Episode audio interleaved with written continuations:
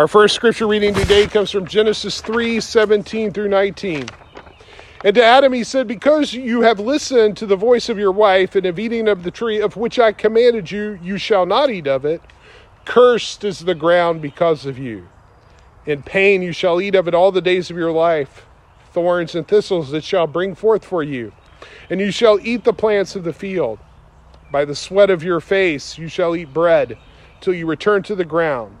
For out of it you were taken, for you are dust, and to dust you shall return. Our second reading comes from 2 Corinthians chapter 5. I'll read verses 17 through 20. Therefore, if anyone is in Christ, he is a new creation. The old has passed away. Behold, the new has come. All this is from God, who through Christ reconciled us to himself and gave us the ministry of reconciliation. That is, in Christ, God was reconciling the word to himself, not counting the trespasses against them, and entrusting to us the message of reconciliation. Therefore, we are ambassadors for Christ, God making appeal through us. We implore you on, half, on behalf of Christ, be reconciled to God. In our scripture, our sermon text today is from Song of Songs. I'm going to actually read uh, from uh, Robert Alter's translation just because it's really pretty. Uh, this is chapter 1, verses 2 through 7. Let him kiss me with the kisses of his mouth, for your love is better than wine. For your for fragrance your oils are goodly. Poured oil is your name and so the young women love you. Draw me after you. Let us run. The king has brought me to his chamber. Let us be glad and rejoice in you. Let us extol your loving beyond wine. Rightly do they love you. I am dark, but desirable, O daughters of Jerusalem, like the tents of Kedar, like Solomon's curtains. Do not look upon me for being dark, for the sun has glared on me. My mother's sons were insist with me. They made me a keeper of the vineyard. My own vineyard I have not kept. Tell me whom I love so. Where you pasture your flock at noon, lest I go straying after the flocks of your companions. And then also chapter 2, 8 through 17. Hark, oh, my lover is coming, bounding over the mountains, leaping over the hills. My lover is like a deer or like a stag. Oh, he stands behind our wall, peering through the windows, peeping through the crannies. My lover spoke out and said to me, Arise, my friend, my fair one, go, for look, the winter is past, the rain has gone away. Buds can be seen in the land. The nightingale season has come, and the turtle dove's voice is heard in our land. The fig tree has put forth its green fruit, and the vines in blossom waft with fragrance. Arise and go, my friend, my fair one, go forth. My dove in the rock's crevices, in the hollow of the cliffs, show me how you look. Let me hear your voice, for your voice is sweet and your look desirable. Seize us the foxes, the little foxes, despoiling the vineyards. But our vineyards are in bloom. My lover is mine, and I am his who grazes upon the lilies. Until morning's breeze blows and the shadows flee, turn round, be like a deer, my love, or like a gazelle on the cloven mountains. So, we are continuing our study of the book of the Song of Songs. Now, if you'll recall from last week, I laid out two principles uh, we need to keep in mind as we look through this confusing, difficult, but very beautiful text. First, Song of Songs is poetry. And we need to read it using different rules than we are used to using when we read and understand the Bible. Song of Songs has to be read as poetry, and that means it is not a straightforward narrative or a work of theology. The song meanders, it repeats. It is interested in engaging our emotions as much as our intellect. It wants us to feel and experience it. Even more confusingly, the Song of Songs delights in drawing unexpected and weird comparisons concepts and ideas are mixed and reformulated, often in ways that are uncomfortable and weird for us. Often, Song of Songs is referring to exactly what you think it is. but it does not exclude another simultaneous meaning. And the point of this, there's actually a point of this, this isn't just to do it. It's because it wants to stimulate us into thinking in new and different ways.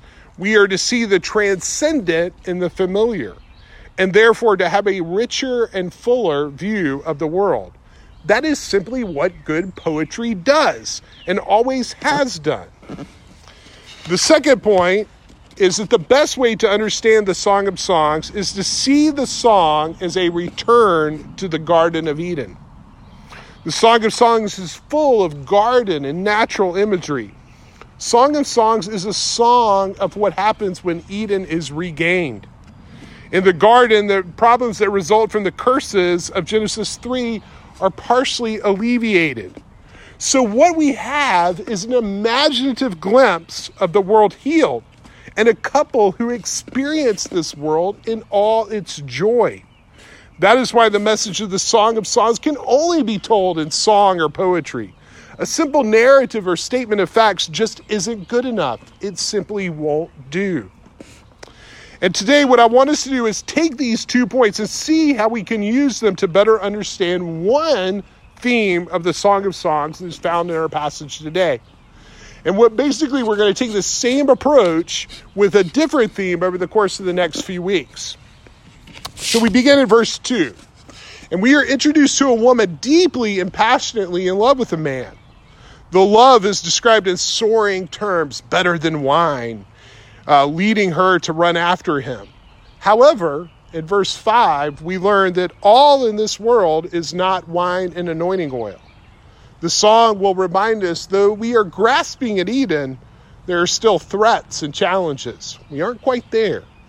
We have an idealized vision of Eden recovered, but only partially. And I think that's an important point for us to realize as we study the song because it's not about the future state. We're not talking about the new creation, the new heavens and earth. What we find, uh, we don't find perfection, but we do find a, a, a, story of returning to the garden in this actual world. Listen to how the woman is described in verse 5 I am dark, but lovely. O daughters of Jerusalem. The woman goes on to offer an explanation for the darkness of her skin. In verse 6, we learn that her race, this isn't racial, is not the issue here, but rather her brothers who made her work in the vineyard. Working outside would result in her skin becoming tanned by the sun. Her darkened skin would have marked the woman as a peasant, in contrast to wealthier women who stayed inside and would have had paler skin. The woman, though, does not apologize for her darkened skin. Instead, she compares herself to the tents of Kedar and Solomon's curtains. Now, that probably doesn't resonate much with us. That's okay. Uh, but uh, just to let you know, Kedar was a Bedouin tribe that lived in the desert. And they were known for their tents that were made from this beautiful black goat hair. Uh, so what's going on here is that so while the woman compares herself to this beautiful nomad's tent, she also claims to be as beautiful as the curtains made for a king.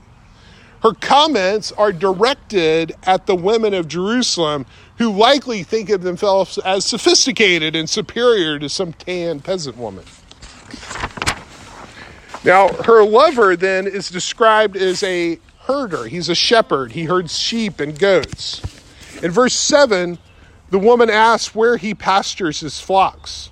Even though the man is often described in royal terms, we found that more often than not, he's in the pastures and the fields. Throughout, we find the ideal in this song is outside the city and away from Jerusalem in the natural world. To find Eden, we must venture away from the city and back to creation. Now, in verse 211, so if we go to the second chapter now, we read that winter has passed, and we find that spring has begun to emerge. We have this beautiful picture that this, the song is painting for us of spring unfolding with new growth and flowers abounding. These pictures of spring are very common in the song, which is why I thought this is a great time to study this book. And we could not have better weather. And I think it's awesome, actually, that we're out here outside celebrating church and reading this book because I think it resonates with us. No doubt, if this song were set in North Carolina, which, I mean, admittedly, is close to Eden as we can get, uh, we would be talking about the dogwoods and redbuds and azaleas blooming and the strawberries almost ready for picking. So we can resonate with this, uh, even though this is foreign. Verse 12 says that the time has come for, and, and some of your translations might say singing, some might say pruning. Um, either word is actually acceptable because the time of pruning which is done in preparation of growth, is a time of celebration. People would sing songs. It was a time to get excited. It's just like right now when we drive down the highway. Who's seen the signs that say like two more weeks until strawberries? I'm love strawberries, by the way. So right now is my favorite time. Um, verse 12 uh, talks about this. Grapes are starting to develop on the vines. The grapes are vulnerable at this point, though, and they can be consumed by foxes in the same way that we know here that our gardens can be attacked by deer. And what the what the what the song is saying is that the couple must catch these foxes in order to protect the vineyard. It's a beautiful picture of the joy of work as spring unfolds. So if you've been following along here, you may have uh, begin to see a pattern a woman who works in a vineyard, a king who works as a shepherd, and now a couple who join together to harvest a vineyard. There's a progression as this song unfolds of work uh, that starts as a punishment imposed on the woman by her brothers and ends with these two lovers working the vineyard together. So, if we follow this line of thought while also thinking in the context of the Garden of Eden, a theme begins to emerge here. In Genesis, the garden was not just a place for Adam and Eve to hang out. This is what, kids, this is what we were talking about in communion class today. Adam was placed in the garden in order to serve and keep it. The first couple were active participants in God's creation, and they were given agency, dignity, and integrity, responsibility by God. When God determined that it was not good for Adam to work the garden alone, God created a helper for Adam. They were told to be fruitful and multiply and fill the garden as well as to rule over the creation. Just as God had taken the void and formless universe and shaped and filled it, Humanity was due to do the same with the garden. Humanity was, in other words, to imitate God's work of creation on earth. What a beautiful picture. I mean, like, talk about purpose driven life. I mean, this is imitating God Himself, the Creator. What an amazing status we were given. Gardening and care for the farm and wild animals, humanity was to continue God's work work of bringing life and flourishing and abundance to creation, promoting and managing its growth. This was the ideal that humans were created for. Of course, we know the big problem, according to Scripture, is that we surrender that responsibility to something else money, power, uh, etc. And the result is sin. The Old Testament has a term for this. It's called idolatry. In the garden, we see this played out when the humans give authority to the serpent, choosing to follow his wisdom, a created being that they were meant to rule over rather than listening to God. And the result is what we find in our scripture reading from Genesis 3. Here's what happened to our work as the result of the fall. Cursed is the ground because of you. In pain you shall eat it all the days of your life. Thorns and thistles it shall bring forth to you, and you shall eat the plants of the field. By the sweat of your brow you shall eat bread till you return to the ground. What we have after the fall is work frustrated. Now, we may not be farmers, but I think all of us feel this. All of us know the drudgery that our labor has become, wherever our setting, at the workplace, at home, at school, some of you kids can really relate to that. It doesn't matter for students, adults, whatever, we experience this. We have experienced the pain and futility of it all. It's hard and often unfulfilling. You know, I was listening uh, with my kids to this podcast, and it was telling the story of an astronomer. Uh, she and, and, what was interesting was she credited her parents with providing her with the opportunity to become an astronomer. She was actually from Turkey, and she talks about how her father was really active in this regard. And the reason why was because he was forced to quit school after the fifth grade. And he had to go to work. He had to make money for his family. He couldn't, he wasn't allowed to go to school anymore. And he always regretted not having the opportunity to go further in life. How tragic. And it's probably an incredibly common scenario around the world.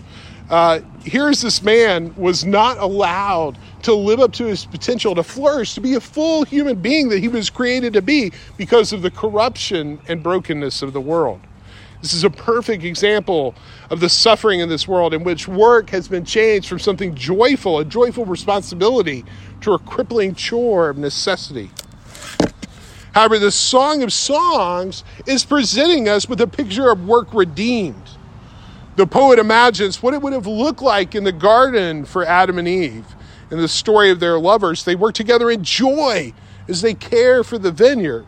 Even the threat of the foxes seems more playful in this song than threatening.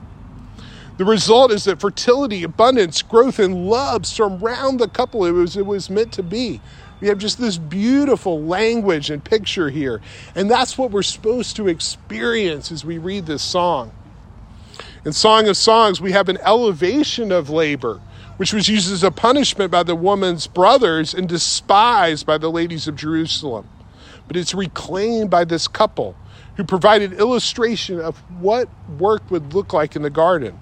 They have reclaimed work as a positive and not the drudgery it had become after the fall. So, again, what we have in this songs is a picture of an example of exercising our theological imagination. That's what the songwriter is doing here. How could the greatness, beauty, and sublimity of these ideas be expressed any other way than this song, poetry? Ordinary language just can't do it justice. Now, I can understand though, you might be thinking, like, that's great. This is beautiful. I'm on board. I get it. But what does it have to do with us? What do we do, take out of this?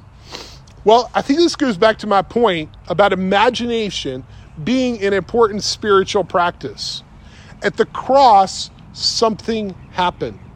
A revolution was launched, and the kingdom that Jesus repeatedly said was at hand has broken into our world. As Christ's disciples, it is our job then to realize his kingdom in this world. We therefore have a vocation, a job, a profession that transcends this world. And that goes for each of us. A new Garden of Eden is here. And like Adam and Eve, we have been given the responsibility of serving and guarding it. We find Paul, again, Paul, uh, making exactly this point in our passage from Second Corinthians. Listen to how Paul begins his argument. Therefore, if anyone is in Christ, he is a new creation. And it's actually more emphatic in the Greek than this translation would suggest. The word he, the words he is has been supplied, it's been added. It's not there in the Greek.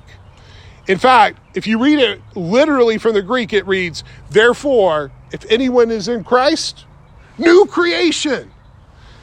Paul is trying to get across the radical message of, of his point here. And his point is that if we are Christ's followers, then we are part of this new creation. We are part of this resurrected world of Christ's kingdom that's been launched by cre- Jesus' crucifixion, death, and resurrection. And we are part of that world now. This is not some future hope. This isn't heaven. It's a real world present day reality. If you are in Christ, New creation. Paul then uses this premise, though, to go further. He works out an implication of this. Once again, he's imagining and then he's drawing practice out of this. Because we are part of this new creation, we have been given the ministry of reconciliation. Paul goes on to tell us that we've been trusted with a message of reconciliation. In fact, Paul tells us we should think of ourselves as ambassadors for Christ. So, an ambassador is an official who represents his own state in a foreign land. The ambassador delivers messages from his own kingdom and speaks with the authority of his king. Paul tells us that because we are now part of the new creation, we are given this status as ambassadors from the kingdom of new creation into the old creation. Paul is using his spiritual uh, uh, imagination to recommend for the Corinthians a practice in their everyday world. Imagine you are ambassadors of the new creation, Paul tells us. So, what is our mission as ambassadors of this new creation? Paul tells us it's reconciliation. Reconciliation occurs five times in this passage. And what I want to propose is that that is our vocation as new creation ambassadors. We act to bring about reconciliation in this world. So, what does Paul mean by reconciliation? Good question. So, the Greek word here is katalasso, and it was first used in the idea of exchanging coins. So, you would take one coin and exchange it for another. And the idea is that you're exchanging your coins representing the old creation for different coins representing the new creation. Now, I think if you're like me, our first tendency when we start thinking about this is to take this word reconciliation and spiritualize it. We want to turn it into something like ministry, evangelism, something like that. And it can be that. That's not wrong. But I think if we start thinking about these things and the idea of Genesis and start thinking about them in Song of Songs, we realize that this is much more than that. New creation is much bigger than that. We are meant to change the old creation and make it look like the new creation. Just like Adam and Eve were to promote the growth and flourishing of Eden, we are to promote the growth and flourishing within this world. We are to regain Eden, just as the couple are working to do in the song. And that includes our work and vocation in this world here and now. And if you want to know what that looks like, I think a good place to start is the ministry of Jesus. Jesus not only preaches the kingdom, but through his actions shows us what the kingdom looks like. Jesus heals. He includes outcasts. He feeds the hungry. He calms the storms. He confronts the dark forces of the world.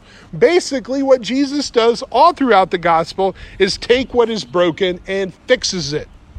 This is what reconciliation looks like.